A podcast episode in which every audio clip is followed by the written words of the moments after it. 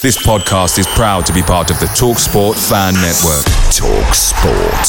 Powered by fans. Ever catch yourself eating the same flavorless dinner three days in a row? Dreaming of something better? Well, HelloFresh is your guilt free dream come true, baby. It's me, Keke Palmer. Let's wake up those taste buds with hot, juicy pecan crusted chicken or garlic butter shrimp scampi. Mm. Hello Fresh. Stop dreaming of all the delicious possibilities and dig in at HelloFresh.com. Let's get this dinner party started.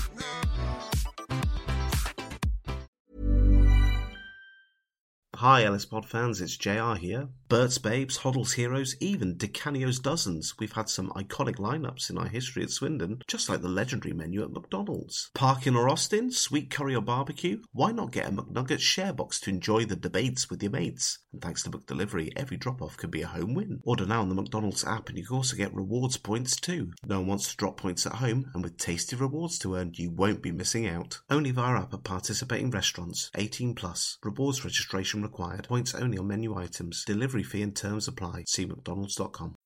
Hello and welcome to The Loaf Strangers, a Swindon Town fan podcast proudly sponsored by the STFC Official Supporters Club. Rogers is streaking ahead and he's onside. Beautiful play!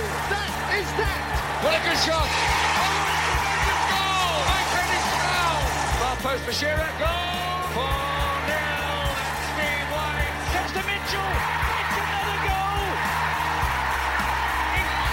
Hubble. Taylor has scored, and that surely means it's the Premier League for Swindon Town now. Fantastic goal by Jan Piotr. Parkin. Austin going in. Yes, you bet, you bet. 2 0 Swindon. Danny Ward. Jocko, I will win this league anyway. Richard. he's hit it. It's Cradley.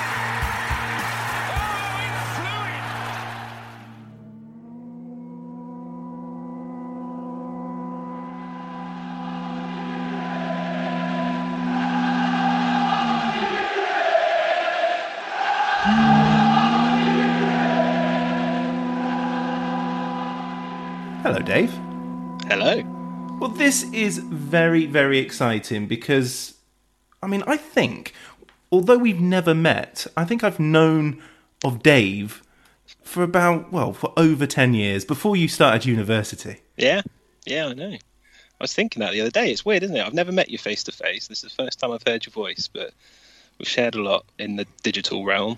We have, and there, ladies and gentlemen, is the creepiest opening to any episode of The Loathe Strangers that we've had so far. But I've got you on to talk Swindon Town, and we're going to do a My 11 for, for this one. And it's an interesting one because, you know, it's easy. It's easy just to fire off your 11 favourite players, but we're not going to do it for this one, are we? no, not quite. No. So the first question is what was your first Swindon Town game? My very first Swindon Town game was at home to Stoke City in March, sometime in March 1997. It was a seventh birthday present. We won 1 0. Can't quite remember who scored. Um, I don't really remember too much about the game apart from very loudly asking my dad why the man behind us was wearing a Man United coat when Man United weren't playing, and my dad very embarrassed telling me to be quiet and watch the game. if you were at the game now, you'd be asking the same thing, even if it wasn't to somebody. You'd be looking Yeah. at that person, going, "Why? Why do you need to tell us that you're a Manchester United fan at this game?"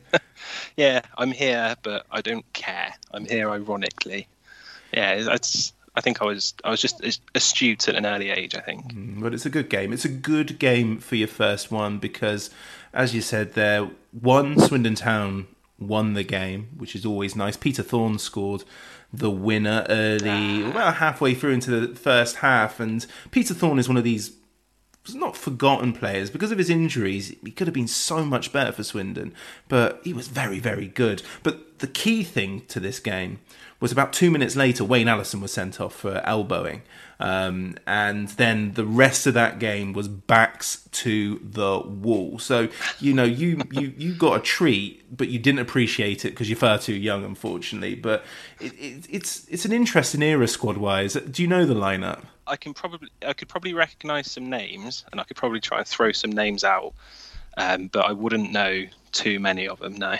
Okay, well you you've got the tail end of Fraser Digby, which you know Swindon legend, brilliant. Popular players from the era, like Ian Culverhouse in there. You've got Wayne Allison, of course, Peter Thorne as mentioned. Then you've got like Marlon Broomes. Now, Marlon Broomes only played for two months for Swindon on a loan spell from Blackburn. In that time, he got capped by England under 21s, scored a decent goal, if I remember. And it's one of those signings from the time where you think he was only here for two months, but very good. and then you've got absolute randoms as well, like Alex Smith, who was here for two years and played a little bit, and Michael Pattermore. Ever heard of Michael Pattermore? No. Yeah. No. Not many No, people no. have, but you saw him play for Swindon, so that that's a good thing. So, so what are your earliest memories apart from that first game and seeing that grown man Um, having to tell us that he's a Manchester United fan? What are your earliest memories? So most of my earliest football memories are supporting Leicester City. So like most kids, um, growing up in Swindon in the early and mid '90s, I chose a Premier League team, and I just chose the wrong one. Um, but it was it was it was the Martin O'Neill era, so when they were good at the time. Um, and I'd come to watch Swindon sporadically. Like my dad wasn't super into football, but I think he took me just to get me out of my mum's hair. and the overriding thing I get remembering the Swindon year teams of those years is that every single match seemed to involve a punch up, a 22 man brawl. And at the time, I just assumed that that's what that's what football was. And obviously, I've grown up and realised that's not the case. But looking back, I like the season after. I think you had like Darren Bullock, and obviously you had Steve McMahon being a right raggy bastard on the sidelines. We don't we don't hear that we don't hear the phrase "raggy bastard" enough on this podcast, but yeah, I mean you, you've encapsulated perfectly. Darren Bullock actually played in, in your first game, but it's it's the Steve McMahon era to a T. You know, just mm. a bunch of absolute Yeah. bruisers that were looking at so many sendings off during that time. I seem to remember, but it was really weird because as a kid back then, you know, especially because we won the title in 95, 96, I, I, signed, I kind of look back at that, that era quite fondly. But all the adults or anybody Yeah. who really understood hate that time. And when you look at the attendances, especially nearer to the end, they're bloody awful. Yeah, they're not much bigger than what we were getting in League One the last couple of uh, last time we were in it, were they? No, not at all. which is mad really mad to think about now. I had a season ticket um, for the it would have been the 97 98 season I think. Um, well it was the, it might have been the season before then but it was that year where we were doing really really well in the first half of the year top in October November time then lost to Stevenage and didn't win again for about 5 years. And after that Stevenage game I just gave up. I just gave up completely went back to Leicester um, until I was about 14 Yeah, I went to that Stevenage game and I didn't really go that much anyway during that time. You know, I, I'm not from Swindon, so to go would be because my dad um, wanted to go and it was kid a quid or, or discounted rates Yeah. or something like that. So it was very rare that I went, but I did go to that Stevenage one and I, I will never forget the weather or the or the uh, the kick by Fraser Digby that went straight into the feet of the Stevenage player that led to Grazioli's goal. Um, it Yeah. was very very cold that day, and it, it was it's an age where weather and and embarrassment can really dictate what a, a kid does with their support of a football club afterwards. Yeah, yeah, yeah. Because it was when, well, for me, it was when I had Swindon losing at home to a non-league team, and then I had Leicester at the same time, who at the time were winning the League Cup, and it was a lot more exotic to support Leicester in primary school, which probably isn't a word you associate with Leicester too often. No, But yeah, so I just went back to them. I, I don't think you're you're you know being that fair on yourself because you do have family links to Leicester, don't you? Yeah, yeah, yeah, yeah. But yeah, I, yeah, I didn't pick them completely out of thin air. No, no. So when you watched Leicester City lift the Premier League against all odds, hashtag fairy tale, and all that malarkey, did you just sit at the screen while you know Swindon were doing something mediocre and just think, bugger? I was desperately scrolling through old photographs on social media to find ones of me in Leicestershire as a kid, going, "See, see, I'm not just a glor- I'm not just jumping on the bandwagon now." All the Walker's are- crisp stuff. Yeah, they've always been my like like you know a lot of people have t- other teams they look out for and stuff. They've always been the second team ever since, really. But for my sins, Swindon, Swindon have been the number one for a good 15 years now. I would say, you know, being a relentless user of social media that I am, I think now it's becoming more common for people to have two teams as opposed to being like just mm. a support of one team. Now, when when you when Swindon aren't playing, especially during this lockdown where Swindon haven't been playing, the amount of say Aston Villa fans and Arsenal fans and of course Liverpool fans and Manchester United fans that also you know have mad Swindon fan sort of thing in their Yeah. profiles. I, and I've got no major beef with it, to be fair, but I think it's now pretty much the norm, isn't it? Yeah, it's it's just the way that clubs like ours have to kind of lean into that phenomenon, really, don't we? Mm-hmm. We're Yeah. way Sky Sports, and Sky Sports is all pervasive. It's so easy to watch your Premier League team of choice. Yeah, We've just got to kind of make the most of it, I think. We just got to take their money, Dave. We just got to take their money instead of going, no way, man. Wear your Manchester United shirt down the pub, not in the Arkells. any any other unique memories of following the town during uh, the last 15 years? Well, a lot of the memories kind of merge into one fog of mediocrity. they all kind of blend in, blend into the same. Um, one that kind of stands out that was unique, I guess, to me. Uh, it was it was Valentine's Day with a new girlfriend, as was at the time. Um, we were playing at home against Colchester, um, and rather than spend any time with my new girlfriend, I went to watch Swindon Town v Colchester, telling her that Swindon Town were there first, which felt felt justified to my mind. Mm-hmm, mm-hmm. But Swindon lost. Swindon, I think we lost two one or one 0 and there wasn't a second Valentine's Day Yeah, with said girlfriend. was there another week? there wasn't, there wasn't much more than that. No. I mean, you know, it's, it's very Nick Hornby esque, isn't it? This this idea of like you, the football was here first, mate. You know, it's uh, yeah. Um, what what what year is this roughly? Um, I want to say it's about 2014, so I was definitely old enough to know better. Yeah, But- okay. Fourteenth of February, twenty fourteen. Swindon Town nil, Colchester nil. Oh, nil nil. Oh, so Nil-nil. better than better than I remembered. Well, it's a point. Um, and you Exactly. got, and you got to see Clinton Morrison play. I mean, you know, uh, you should What have ta- you want? You should have taken her. I've, I'm not sure that'd have helped. Um, okay, so you know, would you do it again? well, I don't know if my wife's going to listen to this, so I'll say no. I mean, yes, there's been a lot of mediocrity in the last 15 years. I don't think anyone's going to deny that. But what have been your favourite games, either been to or just that you've enjoyed watching? So I guess the one game I've enjoyed watching the most, and it's not going to be it's not going to be novel for people to hear, but the Charlton, the second leg of the Charlton playoff game, mm-hmm. and I won't go through the details because everybody knows how it went. But for me personally, I was a student in Bath at the time at university. It was a friend's birthday, and I was asking them all day, "What's your plans for tonight? What's your plans?" They were going out. They couldn't guarantee that they'd be in a pub with a football on, so I was like, "Right, well, sod ya. I I need to watch this game." So I toddled off to a pub. It was called the Metropolitan at the time. I'm not. I don't even know if it's still there anymore.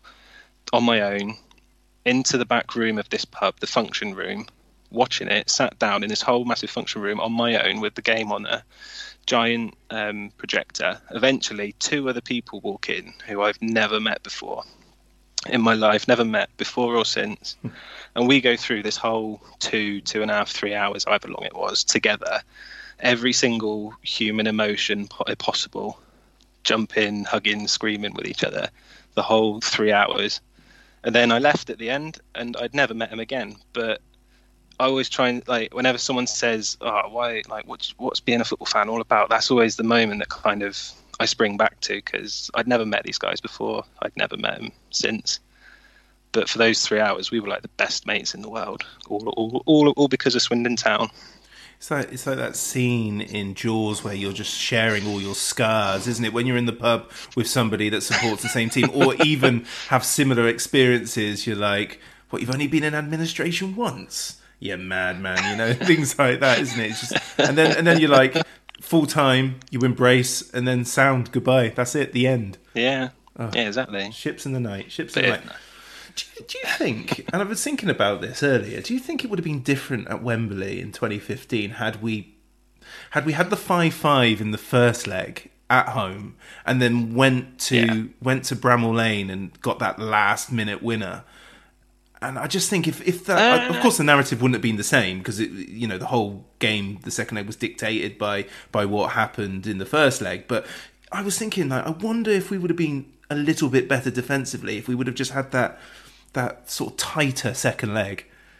Yeah, no, I think you're probably right. Because if we you concede five in the first leg, then yeah, you're definitely going to be setting up, or at least you you spend the whole prep for that second game focusing on defence, don't you? And then rather than going into the playoffs squeaking in on the odd goal in seven, we go in.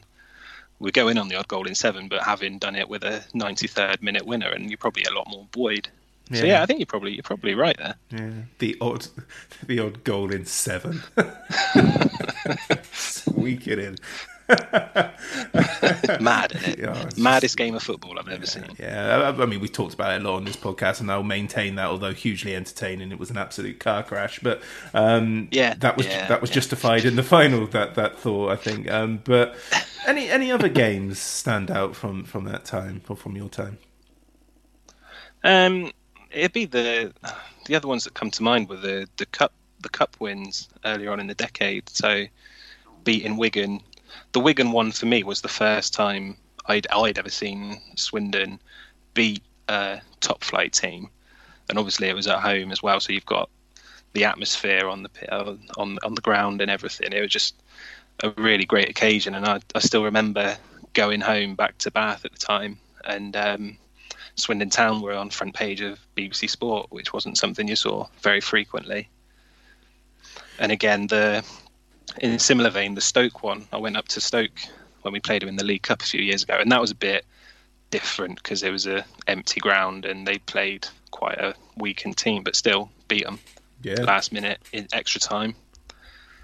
yeah. Good times. No, absolutely. I, think the Stoke game, or the, the, the sort of performance or the result, is kind of forgotten about. Maybe because it's a League Cup hmm. game, all the chaos that ensued after, and because that glorious failure with with Aston Villa, and probably because it was away from home. But that was that was a hell of a performance at Stoke, and you Yeah. know, all all jokes of Stoke on a Tuesday or Wednesday night aside, but but it, it it is largely sort of put to the side because there were so many sort of great games Oh, we was going to say we were a real cup team then, weren't we? Yeah. Even if it wasn't Premiership teams, we were knocking like I can't just Huddersfield, knock Bristol yeah. City out. They Yeah. were at Huddersfield, uh, Burnley in the League Cup, didn't we? Brighton Got that- close that- with Brighton, yeah. yeah, Took Villa close as well, didn't yeah, we? absolutely. Benteke got it at the end. My Miles Storey had his um, probably probably the peak of his career, and then I always claim that, I, and I and I am as a football fan by my very nature. I'm always on the back foot when it comes to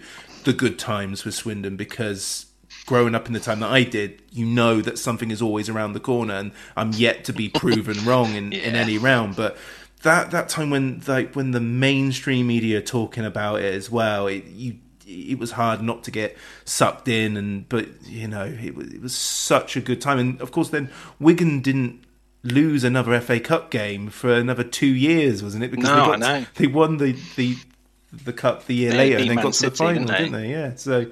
Yeah. Yeah. and more more stats that Swindon fans dine out on, which are completely pointless. but my God, we do it, and we do it with pride. Okay, so all good games there. Let's talk about players now, Yes. because you know this is what this podcast really is about. It's not about performances, about individual players, and we'll we'll get to the eleven in just a moment. But let's talk about some some heroes and villains. I, I do like talking about these sort of players from Swindon history, be it Swindon players or players that used to just annoy the hell out of us. So, honorary mentions for you, heroes that aren't in the 11 because they can't be in the 11, but you need to mention them. Yeah. So the one, wow. So I always like. It sound. I don't want to sound like a hipster, but the players who are obviously really good, like the Charlie Austins, etc. I'm a big fan of. The ones who don't quite get the acclaim, I'm even more of a fan of. Yeah.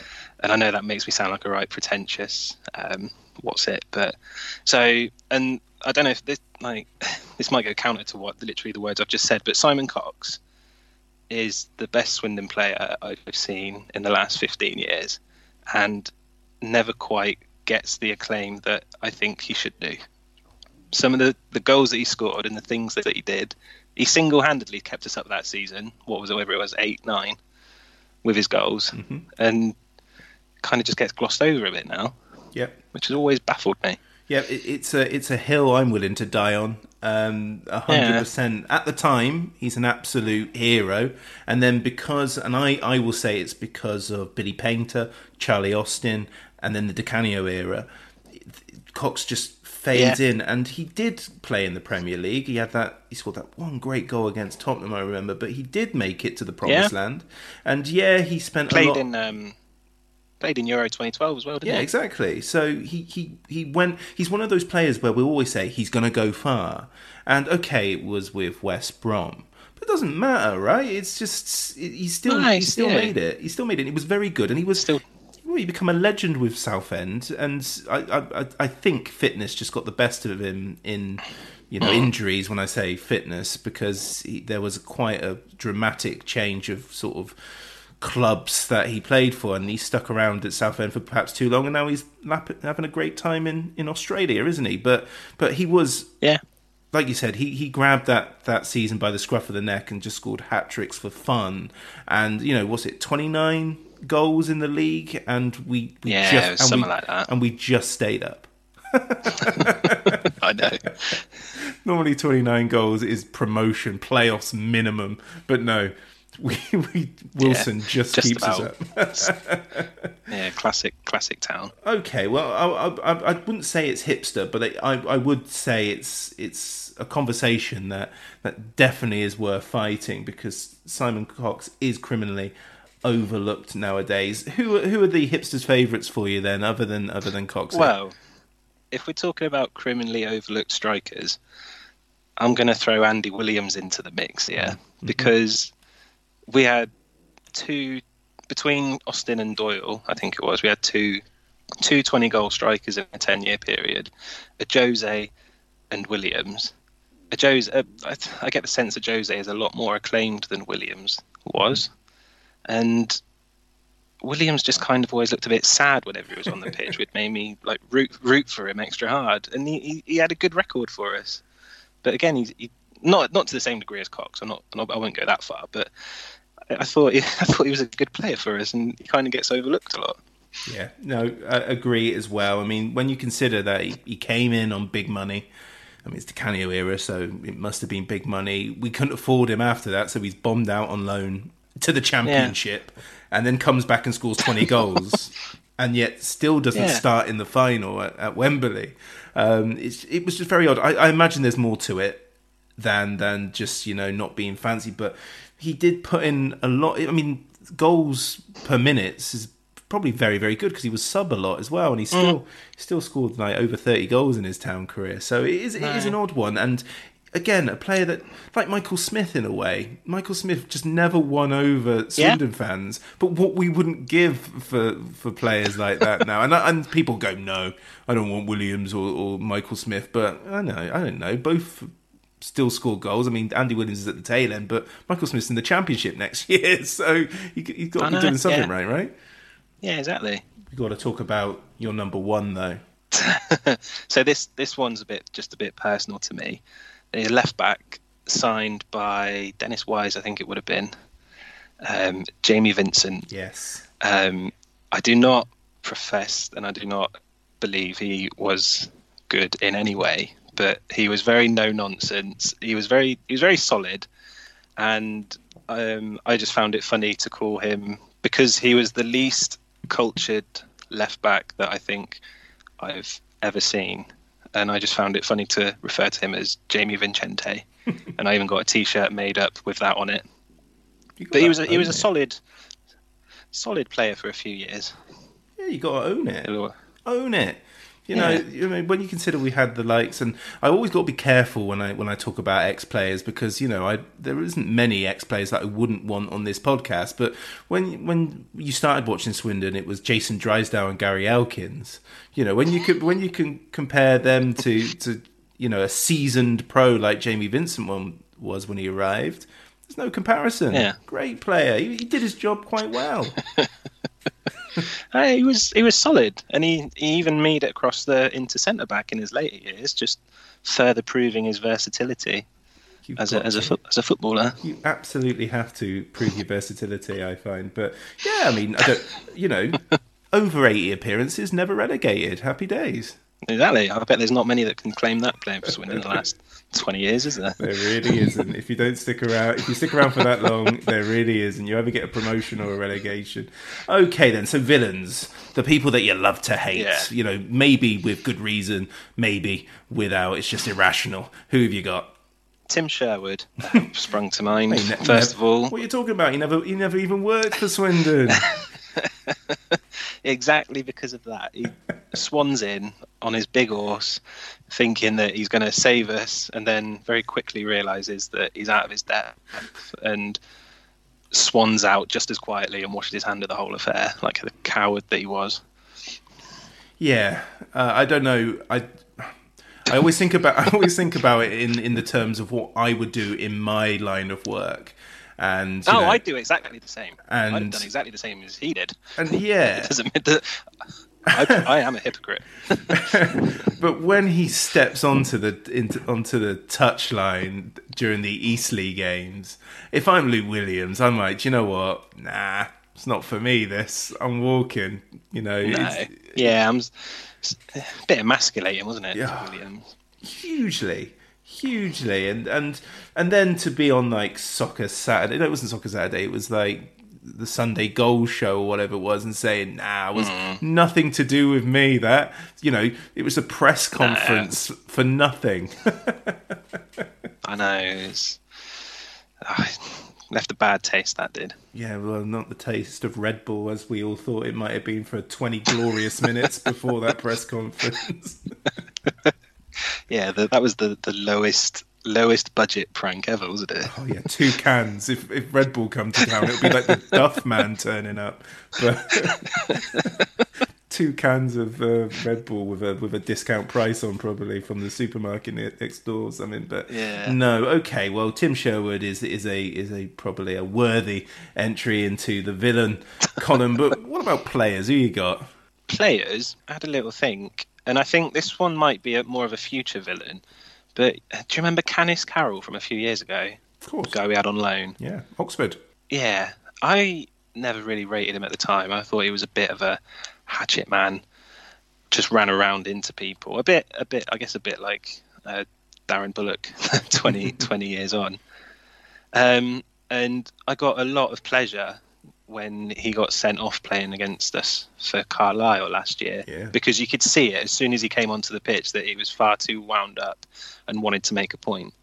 Um, but I get the sense that our Swindon Town and Canice Carroll's pass are probably going to cross quite a lot over his career, and he will probably score against us at the county ground, and he will definitely celebrate in front of the town end if he does. So I'm just getting my I'm just getting my villain judgment in here early because he is the epitome of a of a lower league shithouse. I think.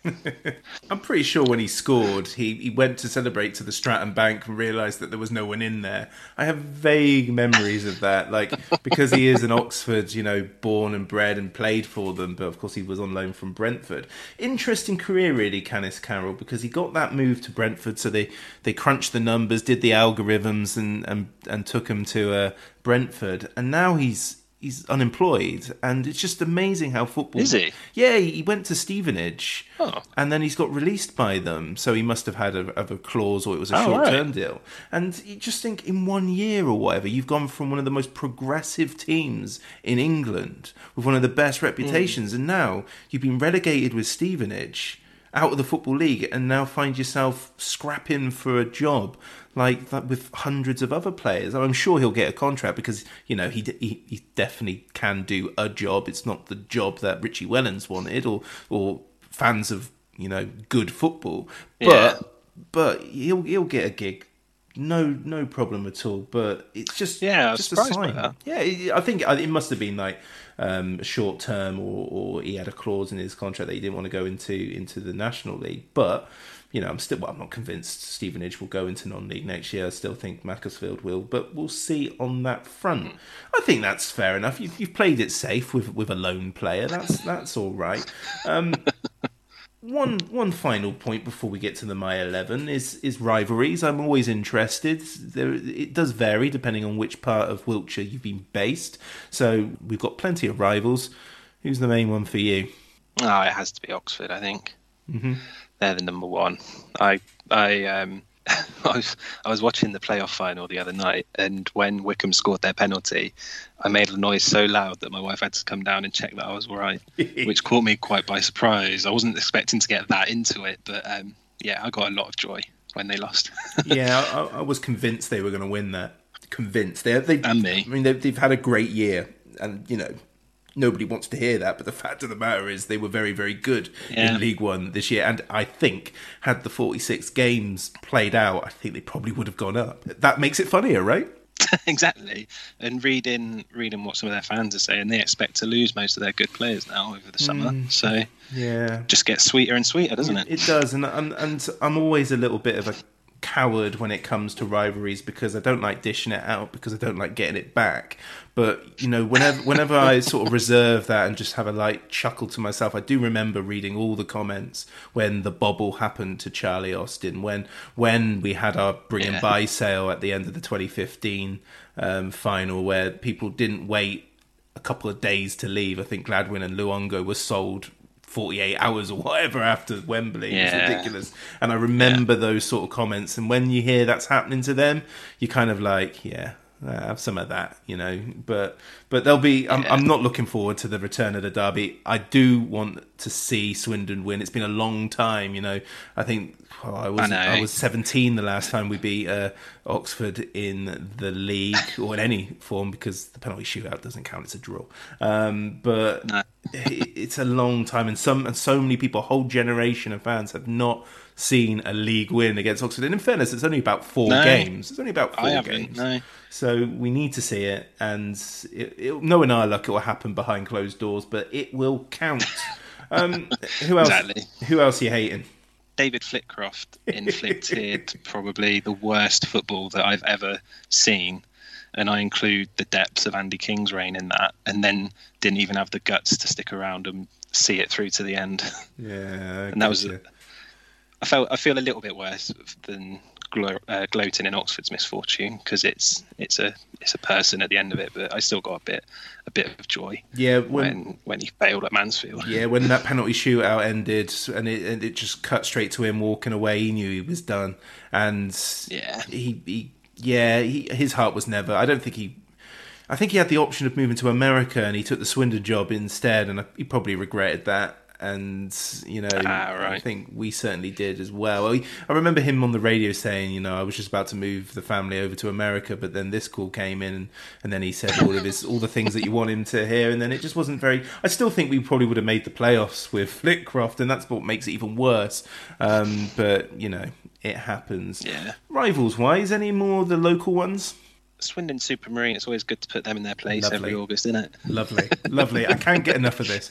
Um, I, I, there are, you know, no, you're not the first one that I've, I've I've had a conversation with, be on this podcast or just in the real world, where people proclaim their absolute hatred for Swindon Supermarine, and I love it because you know I've got no beef with Swindon Supermarine, but there just seems to be this thing that people just don't like about him. Is it is it their political affiliation? I think some have said that, but it, it's it's fun. It just makes me laugh because they're so sort of inferior and you know No, I just yeah, I just find it funny. Commanding position here. Andy Williams has taken over penalty duties after Michael Smith's failure against Fleetwood. And a chance to add to his tally.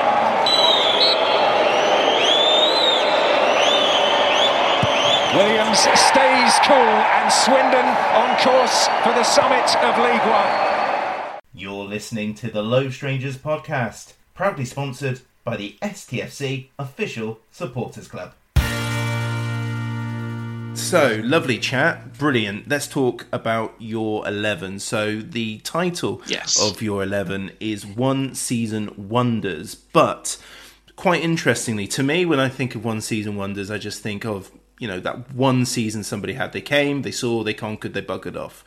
And your 11 has elements of that, but it's not the rule, is it? So, there are the main rules, and, I'll, and I'll list them out as you've provided them to me. So, the main rules are the good season has to be confined to one league season. So people like Charlie Austin don't apply because it's his his career spanned over two, so it's not a one hit wonder. So these players can have more than one season at Swindon, so they're not limited to just being there for one year. You've limited to three players max from one season. Um, loanees must have been season long loans. Uh, loans to permanent players, quality will include their loan spells as part of the judgment, i.e., no Gordon Greer. Exactly. Yep. I like it because this is going to be. Th- This is the sort of thing that people are going to debate because there are going to be players on here that go, no, they had more than one good season. Be nice. But this is your opinion, it's your 11, and you're sticking by it. But, but before we get to the subs bench, honourable mentions, who have you got? So the the three player limit rule I put in so that we couldn't just list completely the 09-10 team. So Mm-hmm. likes of Danny Ward, Alan Sheehan, and Lescinel Jean-Francois I've got here is they don't make it. Um, Peter Brezovan, I, I was speaking to some friends and they, they kind of suggested Brezovan as a one season wonder for that first season he played, but he only played 12 games before he broke his arm, and he was Hmm. Yeah. never really the same player when he came back. So No. I didn't I didn't have him qualifying for this. No, I, I would say that's fair. I mean, he looked like, you know, when when he signed, he looked like, what are you doing in, in Division Four of English football? You look like you're going to make us a lot of money because some Premier League team's going to come in in January and take you. And I think there were even links early on that we were going to sell him pretty quickly, and then he bust his Yeah. arm and well, shoulder or whatever it was, and that was that. So uh, yeah, I agree with that. Good shout. Do you remember a player from the same season as Brezovan, um, a central midfielder called Paul Evans? Of course. For some reason, he popped into my mind, and that's what set up like this whole um, one season wonder idea. Because I remember he joined, and I think he played a friendly against Reading, or it might have been Portsmouth, and he looked like just this fat man running around the pitch. Like the we had a mascot, didn't we, at one point, who was just a fully grown man who paid to be it for a year. Looked like looked exactly like him. But then the season came on, and he looked like a really calm presence in the central midfield. And I remember he scored that free kick, didn't he? Like you said, like out from about forty yards. Yep. And then then just disappeared. Yeah. I, I looked I looked it up again recently and um, realised he had quite bad quite a bad run of injuries, which is why he disappeared. But I didn't realise. Um, but yeah, he was he kind of epitomised as being like that one player who just pops into your head for being really good for a spell, but only for a brief spell. Yeah, he was, he was a key member of that early part of the 2006-7 season.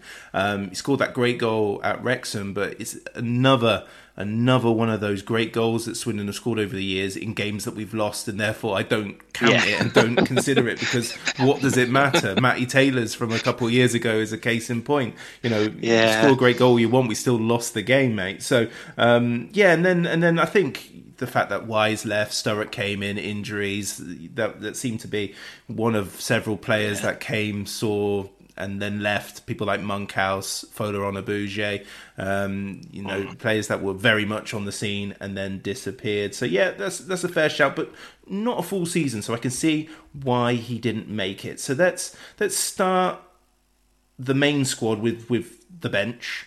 So your first player played in the 2007-8 season. He's going to be on this podcast very soon. It's all recorded, so I hope you're nice to him. It's Craig Easton. Yeah, well, I've got nothing bad. I've got nothing bad to say about Craig Easton. Um, obviously, he came in as a hero for relegating Oxford. Couldn't couldn't really do much wrong after that. And I just remember him again. This is 12, 13 years ago now, so might be misremembering. But I remember he signed, and he was a very effective box to box midfielder. And one of he just kept the team ticking over when we were establishing establishing ourselves quite well in League One and then he just disappeared over the second two seasons. I think Malpass tried playing him in some weird inverted winger position, and he never really recovered from that. Like you watch the you watch the highlights of the Charlton home playoff leg, and um, after one of the goals, they're all celebrating in the corner, and Craig Easton's there. And looking back, I was like, I, I, thought he was long gone by then. but no, he was, still around three years later. Yeah, he's very much bouncing around with them at the Valley with the bib on with Michael Timlin, Yeah. if, if I remember rightly. Um, I think it's a good shout. I mean, he was my player of the season in 2007 8. Uh, Miguel um, Comminges um, won the award, but uh, but I would have given it, um, and I did vote for Craig Easton. I thought he was very good indeed, um, but Yeah. it, it wasn't to be. And yeah, change of managers, injuries, and being played in outrageous positions. Um, you know, and when when you've got people like John Douglas who come in and Simon Ferry at the tail end, you know, he was offered a new deal as well. He was barely playing, but offered a new deal. Oh, so, right. So a remarkable uh, season, but a one season wonder. Who's your, who's your reserve goalkeeper? Reserve goalkeeper, I've gone for Lawrence Vigouroux, which might be controversial in the eyes of others. This this exercise is really one of hindsight, and with the benefit of hindsight, when Lawrence Vigouroux signed that first season when he was on loan to replace Foderingham, he genuinely looked like he might even be better than Wes was, the way if, in my eyes anyway. Um, and then when you look back at it now, he just gradually got worse, like more sloppy with his mistakes. I, he kind of less focused. Like it was liability anytime he played against Oxford, and I don't like. I, I, I don't know what whether it was stuff off the pitch or what, but he kind of just fell away, and it was kind of he signed with, with such great fanfare, and then when he was let go, it was just a oh yeah, uh, Vigouroux's gone, Oh yeah, and I don't really know. yeah. Richie Wellens doesn't give a uh, a open bus parade to players that he's let go, does he? Um, No. no. I mean, he was brilliant when he came onto the pod, and he, you know, he just wanted to set the record straight and and things like that, which is which is very nice. And he's generally sound, and you know, there's elements to him. I think you know Will Henry might have even sort of hinted at the fact that he wasn't the easiest person uh, to get on with, and that's the difference between him and Wes. I think after all said and done. Um, Yeah. So so he's got in for 2015, 2016, which is funny because he won Yes. Player of the Year the next year, didn't he? So That was a relegation season, though. always goes to the goalkeeper, doesn't it? Except for Yeah. usually does anyway. I think Talia got it one year when when it's relegation, and usually when we struggle, the goalkeepers get it. Rhys Evans got it in a in 05, but uh, Richie got it when we got relegated from um, just before the Di Canio years. But yeah, um, could could have been, and I think when you look at his career, you know Lawrence Vigouroux knows that he he could have been playing at a much higher level had he just Yeah. not reacted to all sorts of stuff like paying in coins and uh, and getting sent off in those in those sort of big matches. Okay, your next player on the bench, um, you're putting him in for his efforts in the 2014-15 season. He's a local guy, another former Player of the Year award winner. It's Jordan Turnbull. Yeah, and well, there's a couple in this team who are like this, but he joined. We didn't didn't know anything about him. Looked really, really good that first season. Won Player of the Year, like you said, and then came back second year. And I'm guessing, well, I'm guessing being a young player, it must be even harder when everything else around you starts falling to shit. so I I kind of understand a bit why he looked so much poorer in his return spell than his first spell, and um, ever since then he's kind of just been cursed to be linked with a move back to Swindon every transfer window, hasn't he? Yeah, I always get the For some for some reason. I think it's because he's local. I think he's a, he's a West Wiltshire um, lad. So I think I think at one stage, probably around the time I don't know if it was the Coventry one or the Northampton one, where I heard that he was very keen on it, and I think Swindon weren't a million miles away from from something as well. But I mean, he's been linked to Bolton at time of recording, so he's going to be a part of that revolution, right. maybe. Um, but that's still League Two. You know, never never a Yeah. never a Swindon player. Ninety eight appearances for Swindon, loan. That is mad, isn't it? That is crazy. That is that it's is just lower league, lower league football now, isn't it? I, I do I do think that we are as a fan base perhaps a little unkind to Jordan Turnbull in terms of legacy, but that second season for pretty much everyone was very very bad. Yeah, yeah. It was more of a system of a product of his environment. Second year, so it might be a bit harsh to put in here, but he's in now. Tough. In he goes, and he's not even good enough for a place in the starting 11. Neither is the next one, who had a very, very good opening season. He came into the 2011 12 season a bit late. Came in, um, scored almost as many goals as Alan Connell, who had been there for the whole season. It's Paul Benson. Yeah, he um, he came, he came in, didn't he? Did a job. I think he got about a goal every other game for the second half of the season. Did enough to see us over the line, and then was just too old to reperform, do the same in League One the next year. He was one who kind of you recognised the name when he when he joined, and he had a bit of a name for as a as a non-league striker, didn't he? Mhm. And he, he made the step he made the step up really well. Yeah. Just I guess League One came a bit too late in his career. Yeah, I think you're probably right. I- That I mean, he came in from Charlton, so you know he, he, Oh, right. he, would he, he'd given well he'd given League One a crack, but I think League Two was probably you know the level for him, and he he did he did very well indeed. I think the second season was purely down to the fact that he fell out with Di Canio. Um, again, you, you've got to sort of put the pieces together, but I think he stood up for Caddis um, when Paul Caddis Ah, had his right. fallout, and then if you stand up for somebody against Di Canio, that's the end of that's the end of your Swindon career as it was. But we as fans didn't give a damn back then because we were doing well, and that's you know football fandom at its at its purest, isn't it? So out he went, and we Yeah. had we had several players that that filled the void quite comfortably. Um, yeah, Paul Benson. he- I put him in sort of the the Vardy sort of mold where he doesn't look like a footballer. He looks like somebody that you know you work with, and he's like, oh, he's quite handy at football. Yeah. know. he scores like eighty goals a season in Sunday League, and there he is, sort of um, doing the business in League Two, which was great to see. Okay, we'll move on to the next one. There's the next centre forward, and in many ways, Benson's replacement um, in the 2012-13 season. I, I, you know, you never, you never appreciate them until they're gone. Um, I look at the, this guy's career and think, of course, Swindon fans didn't take to him. It's James Collins. It's bizarre, isn't it? He was he, same as Benson. He had a he had, he had about a goal every other game. Admittedly, most of them came in that one game against Portsmouth when he came off the bench. But yeah, he, the fans just never took to him, did they? No. He he he was. If fans like he's he's the kind of centre forward you want. He's a real nasty player, like horrible, niggly little battering ram up front. The exact type of striker you want on your team, but it just never really never worked for him here. No, no. Even though he scored 15 goals and missed only one game, although plenty of those were on the bench. Um, it, it's, it's he he had a great season despite not ever really getting in there. And I mean, I'm I'm almost certain that Di Canio signed him just to wind up Shrewsbury. Yeah, a lot of Di Canio signings were for banter, weren't they? Like we'd have if we'd if we'd have signed Constable, he'd never have played. Yeah, He was just doing that to wind up Oxford. yeah. That's that was his that was his his way he worked, wasn't it? I think Lee Holmes came back just to uh, just because Yeah. he, he could. That was another signing that I think Di Canio made in order to just uh, wind up somebody else, and then he gave them Mehdi Kerrouche and Lee Cox just to make them feel good about themselves.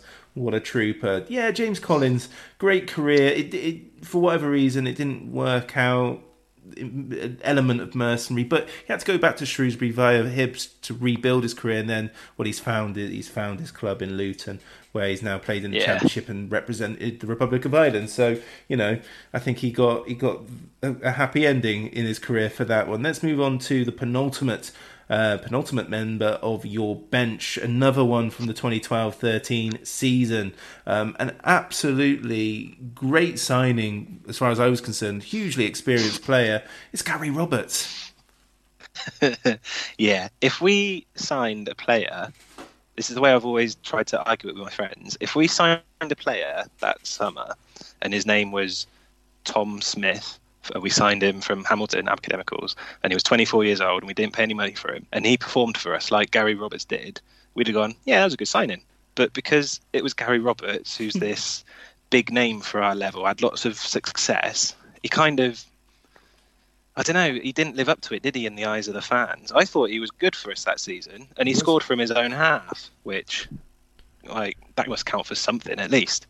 but yeah, he uh, again, he's another one who was kind of onto onto a loser really with the fans from the start, and never really reclawed it.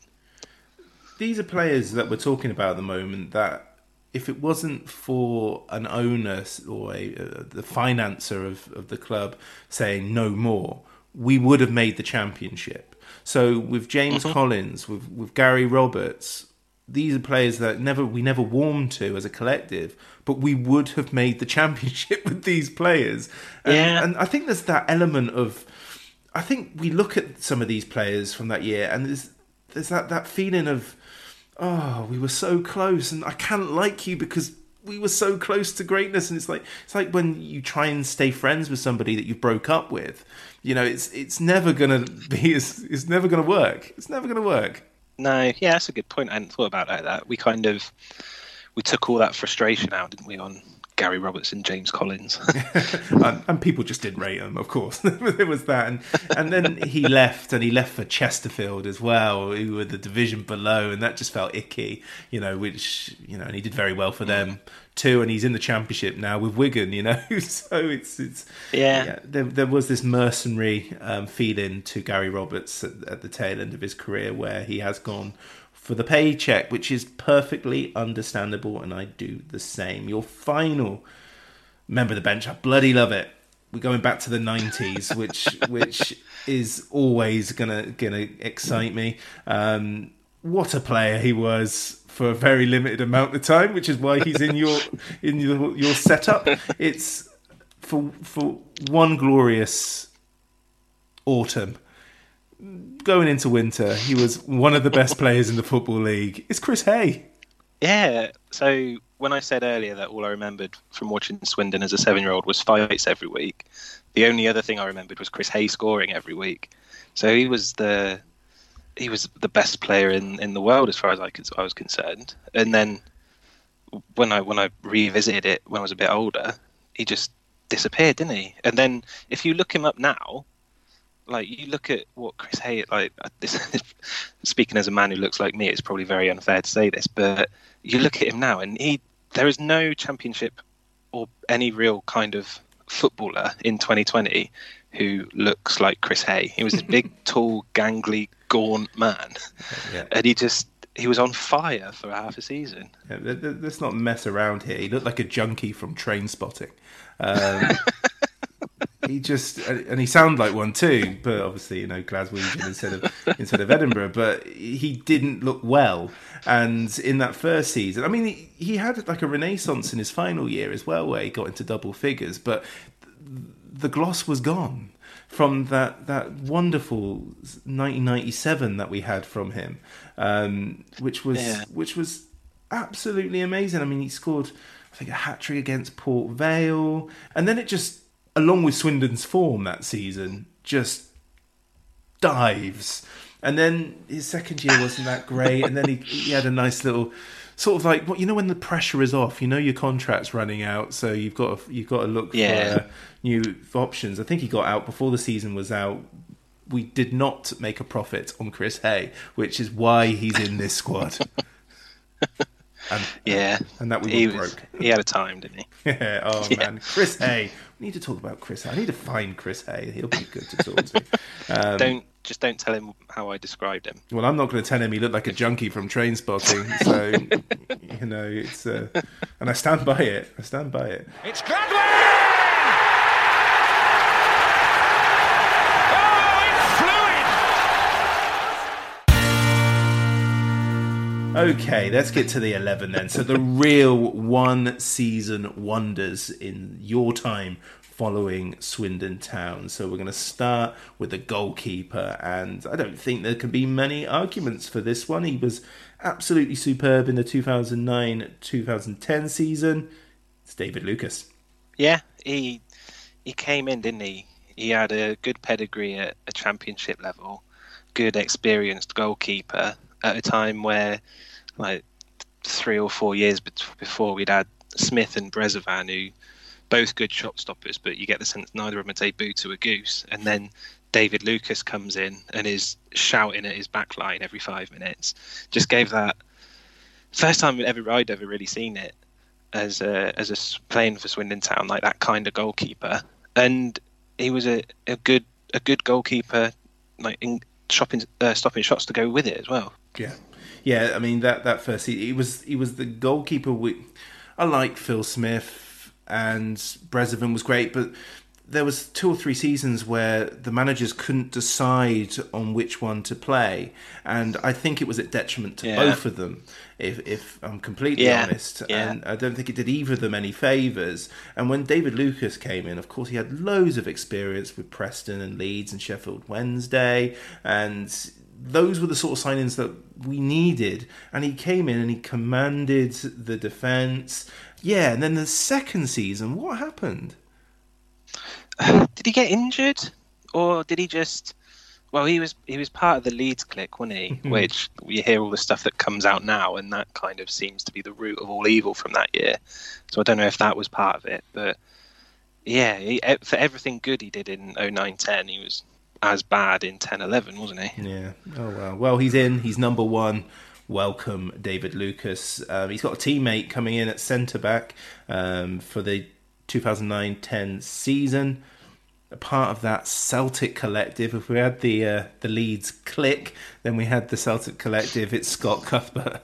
Yeah, he um, he looked set for the top when he signed, didn't he? Yeah. He looked so next to Gordon Greer. He looked so strong and composed and a real good, real good centre back, and we could really build off of him from the back in that year. And then what it, what actually transpired is that he needed an experienced man to hold his hand through games next to him, and when he didn't have that the season after, when he became the he became the kind of experienced the next season, didn't he, playing alongside Morrison, and he kind of got kind of got shown up a bit, I think.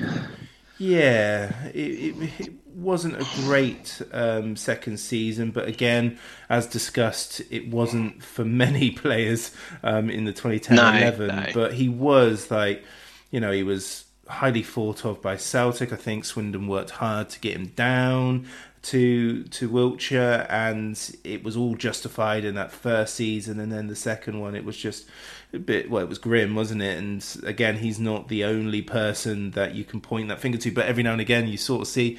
I only really take notice of Scott Cuthbert, sadly for him, when when he's in relegation teams, because I remember him coming down mm. with Leyton Orient um, when they got relegated from League One, and of course this season he's just been relegated with Stevenage. But he did have he did have yeah. a, a, bit of success with Luton, I think. But yeah, he, he became just a, a, reasonably reliable lower league footballer. But again, I think I agree when you say he, he should have probably done better. Yeah, it looks it looked for a time like he was set for top of League One Championship, didn't it? And then, yeah. like you say, it's kind of bottomed out in League Two.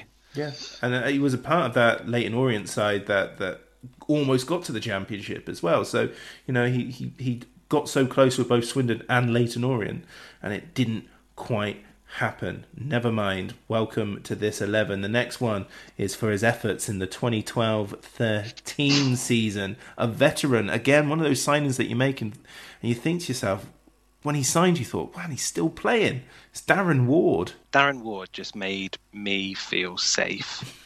Like if I went into the ground and I knew Darren Ward was in the vicinity, I knew nothing bad was going to happen. He just had an aura about him where it was like, right, I'm here, I'm in control. In it, well, in his first season, he did.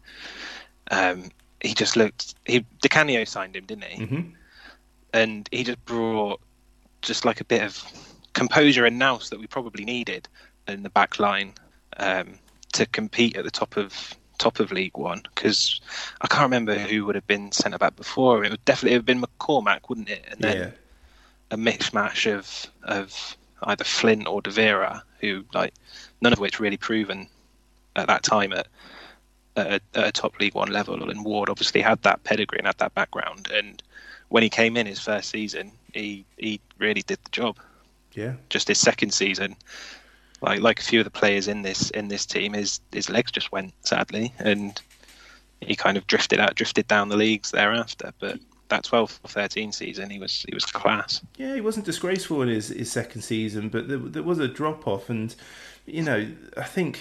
I mean, that second season we underachieved as a, as a team, but again, mm. got so so close, and he was one of the reasons in 20, the, uh, 2012 2013 why we got as close as we did and if we would have got to the final yeah. of those playoffs i think we would have been just fine this is a hell of a team so far your next player um, he's playing in the premier league now you know he's, he's another centre back 2014-15 another player who played a ridiculous amount of times despite never being a permanent player for swindon it's jack stevens jack stevens yeah so i'm not in I'm not including his spell from the season before because that was a that was fine. just a little bit end of fine, end yeah. year fine, wasn't it? But 14, 15, like that spell, those couple of years, the crop of loanees we got from Spurs and the and Southampton mainly, I guess, but the likes of like Pritchard and Mason and that Stevens was tied with Luongo for the cream of them for me. He just looked so composed on the ball,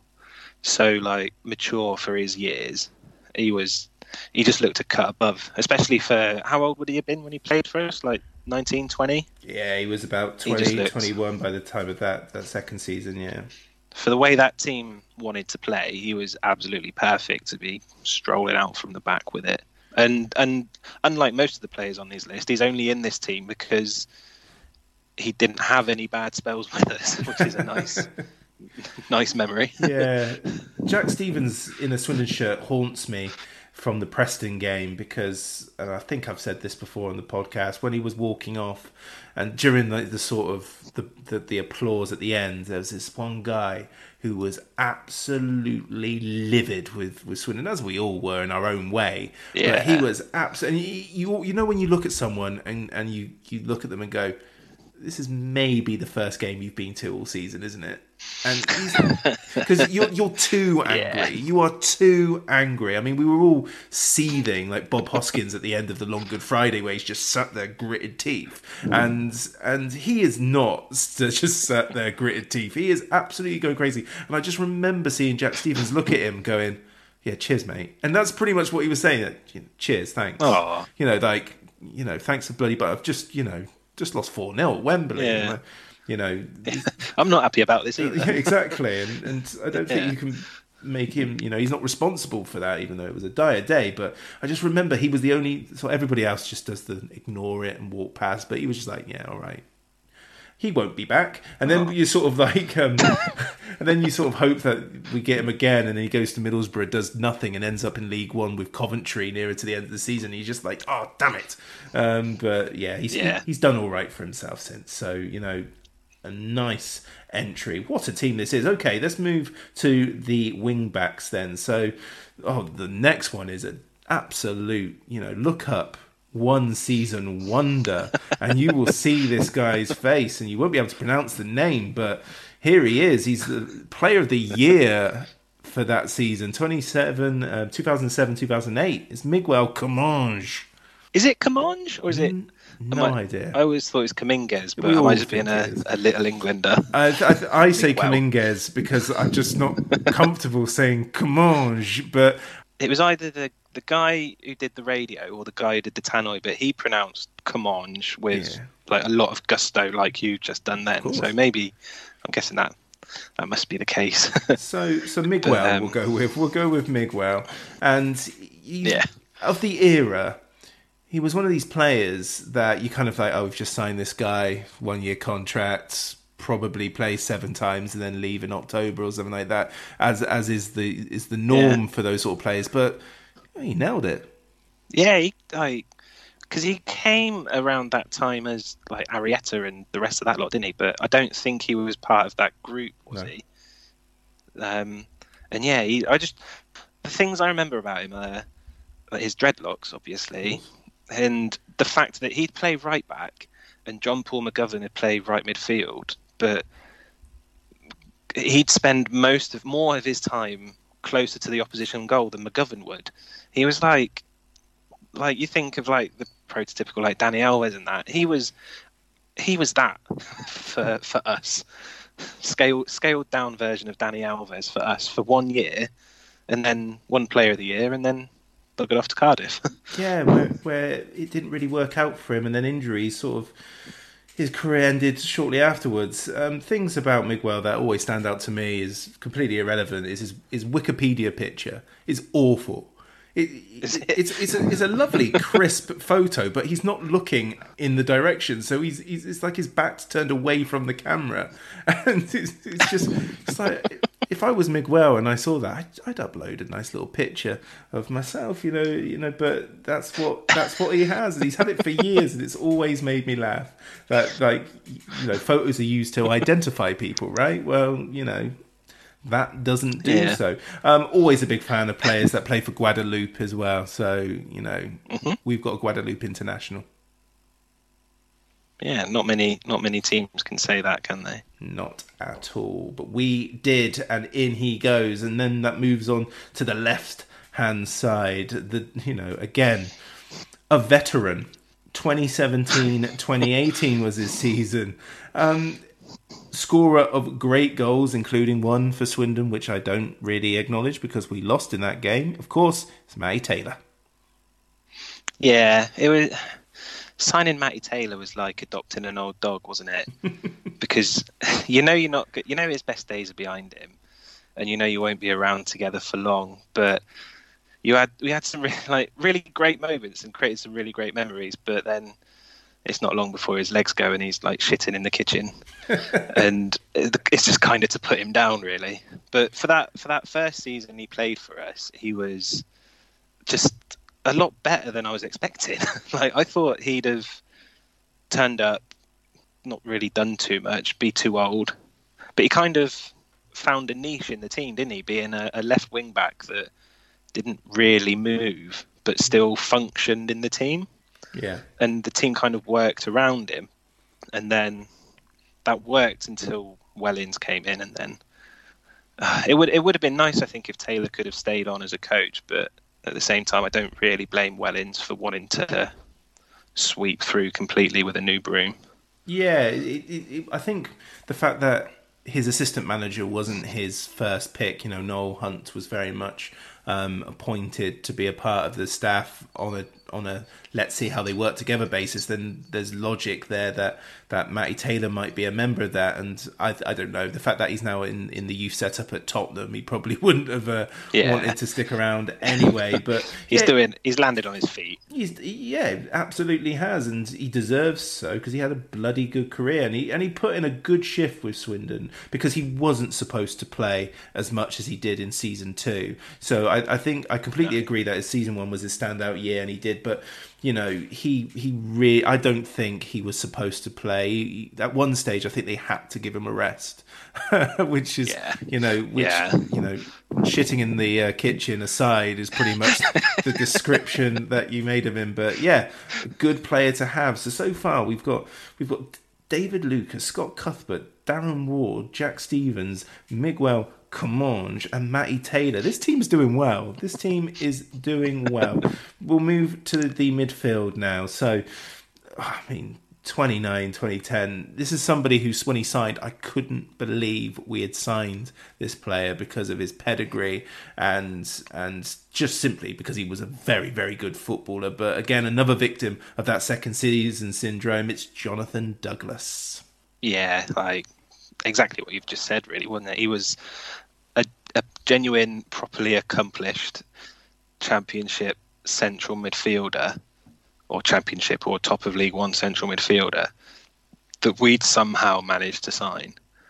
And kind of, I don't think anyone was expecting it really at the time. And for that first year, he was the proper, he bossed the midfield, didn't he? Yeah.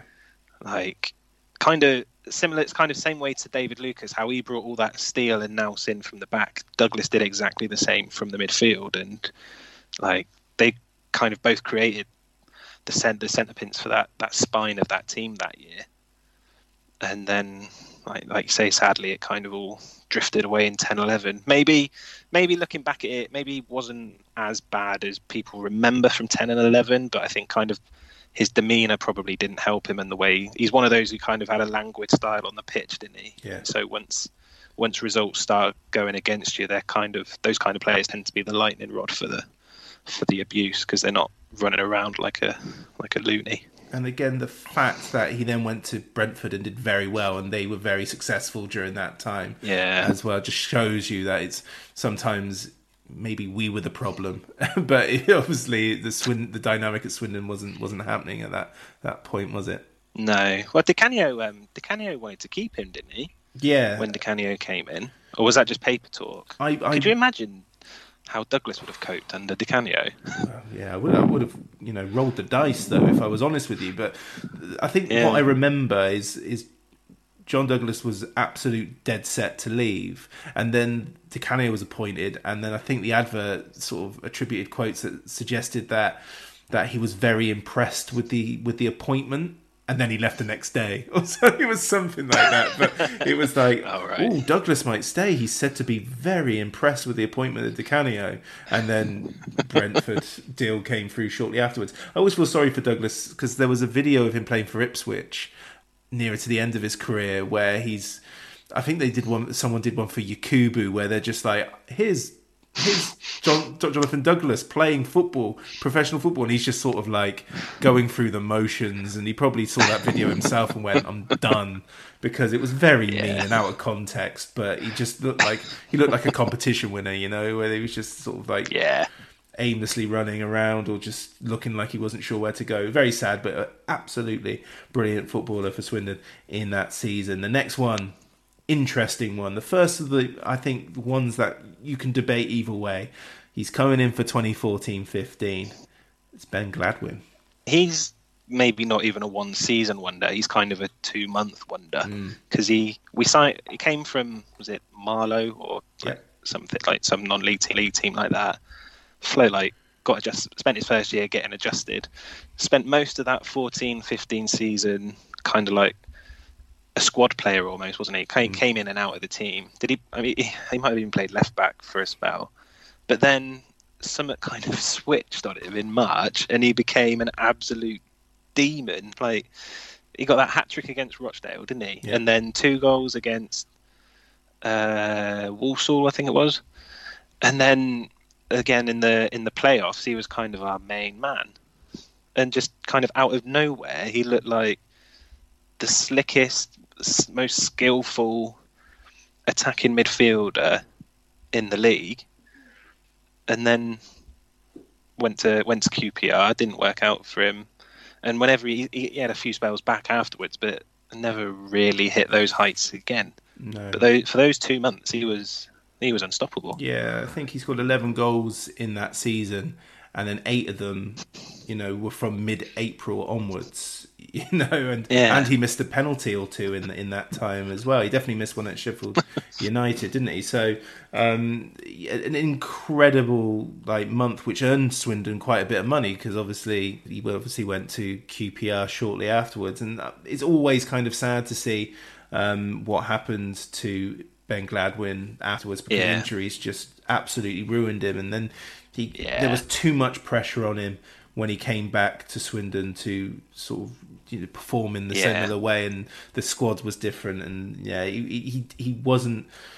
I don't think he was capable of being the number one man, but stick him in a side when you've got like Mas Luongo, Yasser Kasim, um, etc. You, you're going to do okay, and he thrived on that. And yeah, I would say that out of all of your eleven, he goes in really for for Easter.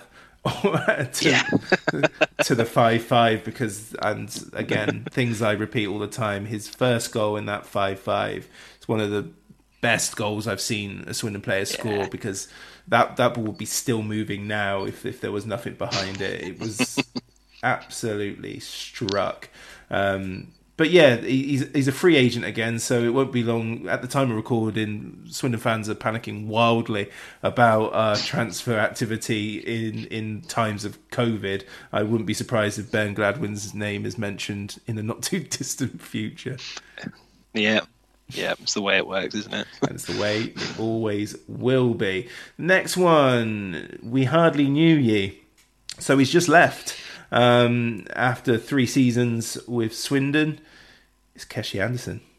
Yeah, so um, most of the players in this list had their good season followed by bad seasons. Anderson was the other way round for me. He was he, he signed with a lot of hype and a lot of expectation, and then kind of flattered to deceive for two years. And then from the outside looking in, he Wellens gave him a massive kick up the ass last summer, and he responded brilliantly, and was one of our best players last year, just out of nowhere. Maybe just fulfilling that potential he always had. Like the like he's he scored more goals last year in half the games than he did in his first two seasons, which kind of illustrates that point, I think. Mm, yeah. And then yeah, he he just buggered off to Blackpool. and yeah, well, he certainly did. Um, I think, as being wildly, uh, uh, widely discussed, I, I, think the damage was done in the in the summer of 2019 when when there was that fallout with Richie Wellens, and it's testament to both of them that they managed to get a good season um, out of him, and you know, yeah. and that that's that just adds to why he should be in this in this lineup. Um, we'll see if he'll be a huge loss in the future. So we will never we won't know until about mm. a year's time whether whether we'll feel that hit. But I think it was probably the right time for Keshi to, yeah. to move on. But it's after the amount of time we invested in him, it was just good that we did get that season, although it was curtailed by a, a pandemic and injury. Yeah, yeah, no, I can't disagree with any of that. At least he gave us something. He gave us something, and the next person gave us something too in the same season. We're moving to the centre forwards now. Oh boy, I guess you can guess who that is. Then, of course, of course, it's it's Eoin Doyle. Yeah, this one was sad, sad to talk because when I when I sent you this list to start with, I think it was like the day or two after his transfer had formally been announced, and uh, there was still a bit of me clinging on to that hope that he might return. But like, there's not a lot to say really, is there? That people won't really know. He turned up and gave us the kind of one season that we genuinely might never ever see again, and it will always be grateful for that. I think his move kind of his move works out for all parties, really, doesn't it? Because yeah. there's a lot of risk in signing a 32 year old to a long term, high value contract, yeah. and there's he's he's moving somewhere secure, close to home. Eoin Doyle's season yep. for me was what I expect from most centre forwards. You know, if you get those sort of opportunities, you should score them, and and he did. And, and you yeah. know, you know, it was one of those sort of things that now we've seen this when when his replacement misses from you know on you know on a turn and he just puts it wide we'll be looking at it going wow you know Doyle would have scored mm, that. Yeah. and, and you know I feel I feel for whoever replaces both Eoin Doyle and Jerry Yates. I really do because you know that that sort of swivel goal that that Eoin used to score you know where it just just nestle in the bottom corner. Those those are the sort of goals that I expect and those just the tap ins Yet somehow we've got a long history and proud history of having centre forwards that can't finish those, and now we see we've seen it and and we've lost it straight away. And I do wonder. And gun to my head, I do perhaps suspect that even if he did stay for another year, he might have still made this list if we look back in five to ten years. I feel that yeah, it would have been very hard. Point. I feel it would have been very hard to. Re- I think he would have been good in League One. I would have loved him to stay, but I think we got the best out of him. Yeah, no, I think that's fair. He, you look at his when he came back from Bradford, his record wasn't quite as good, was it? No. But then his record before then was very, very, very good. Yeah, and, and yeah, I think I think you're probably right. Yeah, it's a sheer fact as well that you know when I spoke to him, he, he quite he quite clearly put, you know, I don't support the club that I play for. You know, I don't no. support them. I and you know, it's, it's along, along, those lines. It's like I don't owe anybody anything. You know, I do what I do for my career, and so I think that was that he laid the foundations then of most of us who heard him say those sort of things of going, well, he's not going to be here forever, so it's not going to hurt yeah. that much. No, exactly. Yeah, Doyle was always very open, wasn't he, about how he viewed football in his career. Even if you read interviews with yeah. him from from previously. Yeah, yeah. Refreshing honesty, and we don't mind it. Okay, we've got so far, and we're now to our final player, and we're going back to the mid 2000s for this player, and specifically the 2005 and 6 campaign. He's absolutely adored for a goal he scored in 2004. I very much agree with this with this uh, with this uh, player being in this sort of list. It's Rory Fallon. He had a weird career with us, didn't he? Yes. I like back up to Mooney and Parkin and uh, chipping in with some good goals, and then the season after just fell away completely. Couldn't even get in beyond the, the talents of Jamie Slabber. and then the next season we signed Cureton and Thorpe, who are supposed to lead the line, and then Fallon emerges out of the shadows to kind of be our saviour for half a year before leaving for Swansea, and then after that we were kind of never we never really recovered after that. But he he bagged what was it like about 10, 11, 12 goals in the first half of the year. Yeah, really led the line well for us, and then yeah, left like so many. like so, like they all do. Like they all do. No, Rory Fallon came in and he did a very good job because he was an impact sub, uh, you know, and, and, a very capable backup for Sam Parkin and Tommy Mooney, of course. So he came in.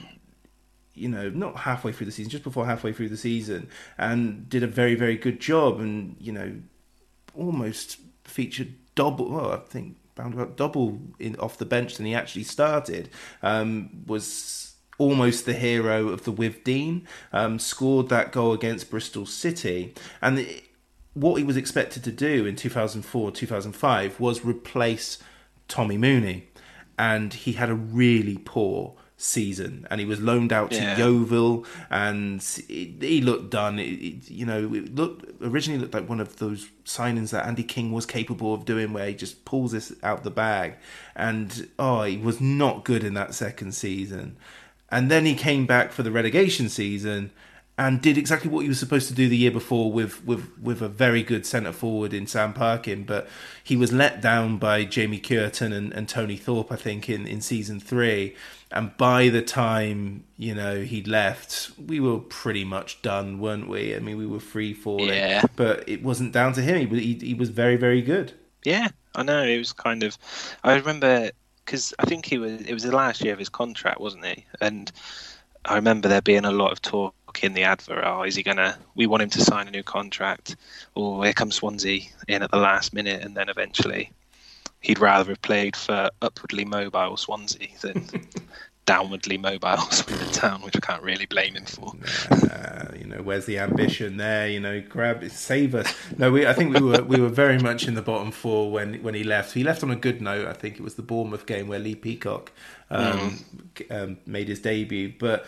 Yeah, and he went on yeah. to have a, a, a, pretty decent career. Rory obviously went to a World Cup, not too bad, right? And he, he did. Yeah. He left. I remember he left Swansea pretty quickly and found himself um, at Plymouth, where he remains very much a popular name, um, scorer of the occasional amazing goal, you know, all the way through his career, right into the end.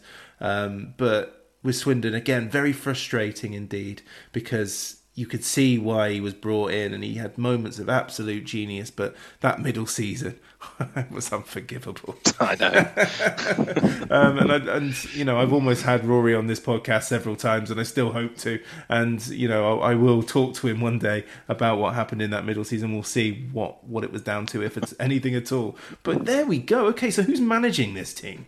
Uh, managing. So I had a bit of a think for a manager, and I think the the one that stands out would be Mark Cooper. Mm-hmm. So he he got thrust into it, didn't he? Kind of as at the last minute in 13 14 when McDonald left. Did okay. I think, what did we finish? Eighth? Yeah. Probably more than okay, really. Because yeah. when your, your manager leaves two weeks before the season, it can go badly wrong, can't it? But mm-hmm. then 14 15 was obviously leaps and bounds ahead of that. Um, looking back, I kind of think we maybe, when you see the when you see the players we had, and admittedly a lot of them were very young at the time, but you see how the likes of Stevens, Luongo, Swift, Foderingham have gone on to do since that season. Should we have done better mm-hmm. in 14 15 than we did? I mean, but still, playoff final, I think we finished higher that year than we did in 09-10, didn't we? So our highest league position for whatever, like 20 odd years. But then just fell apart, didn't he? In um, the year after, same as same as a lot, a lot, a lot around the club. Really, I'm not really sure whether it was just too much being ripped out of the team from that summer or whatever it was, but never really never really hit those heights again. Yeah, I think I think given your time of supporting Swindon, I think he's probably the right candidate for this um, sort of team. I would say I mean, I, I, get what you say about the fact that he came in so late, but he was already at the club. So I think we underachieved mm. the season before um, 2014-15, and I do think as well that it, you know, when we, when we lost back to back three nils with Bristol City and MK Dons, um, yeah, we just didn't have we just didn't have the stomach for the fight like they did and yeah. we could go toe to toe with those clubs and you know we we just we just faded away and we had the squad and I think that could be attributed to what was going wrong within the coaching staff because you know I don't know the reasons behind it, but you we heard at the time that there may have been some sort of you know um, disagreement between Mark Cooper and Luke Williams and things like that, and you kind of think, well, if there's no harmony with your coaching staff, then things are going to go very wrong um, behind the scenes, and yeah. we did we did all right. We got to Wembley, but there are also question marks about the eleven that day, and also the prep for that game. You know, all sorts. So I think yes, that was a great season. Um, other people that could have been in that, maybe Danny Wilson, but you know, because he. See, I I did think of Danny Wilson, but uh, his first season yeah, where he, he saved us. Yeah, he kept us up. I kind of. Yeah. That, that tilted it to a two season wonder for me. yeah, he brought in Greer, Hal Robson-Kanu, and Owain Tudur Jones, and those sort of signings yeah. did change our fortunes quite dramatically. So, yes, Mark mm. Cooper leads. Um, in what is I still think this this eleven would do and, and bench would do very well indeed in in, in their pomp. Um, so yeah, how are you feeling about that eleven? I, I, I think it looks good. I I think if you get them on their right day, they'll win the league. If you get them on their wrong day, they'll probably get relegated. And that is probably why they're here. And that's why they're here. And on yeah. that fantastic summary, we'll end it at that. Dave, thank you very much. That was great. No, thank you for having me. Really enjoyed it. Good run by him, and now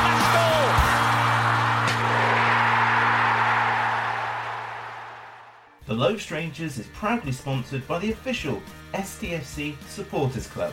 The music was created by the great Matthew Kilford, and the artwork was provided expertly by John Daglish. Thanks for listening.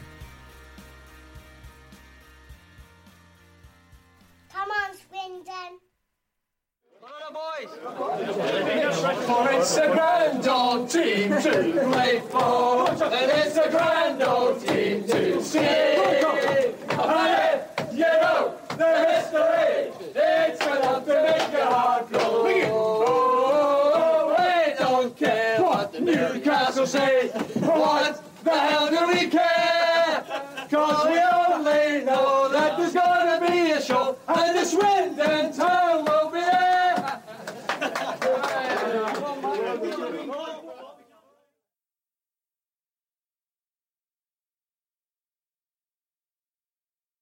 Hi, Ellis Pod fans, it's JR here. If Swindon players were McDonald's items, who would they be? We've had lots of Big Macs like the legendary Alan McLoughlin, Harry McKirdy, or even Steve McMahon. Perhaps you'd prefer to channel the power of McPlant like Darren Ward, or maybe five chicken selects, one to enjoy for each time Ben Gladwin joined.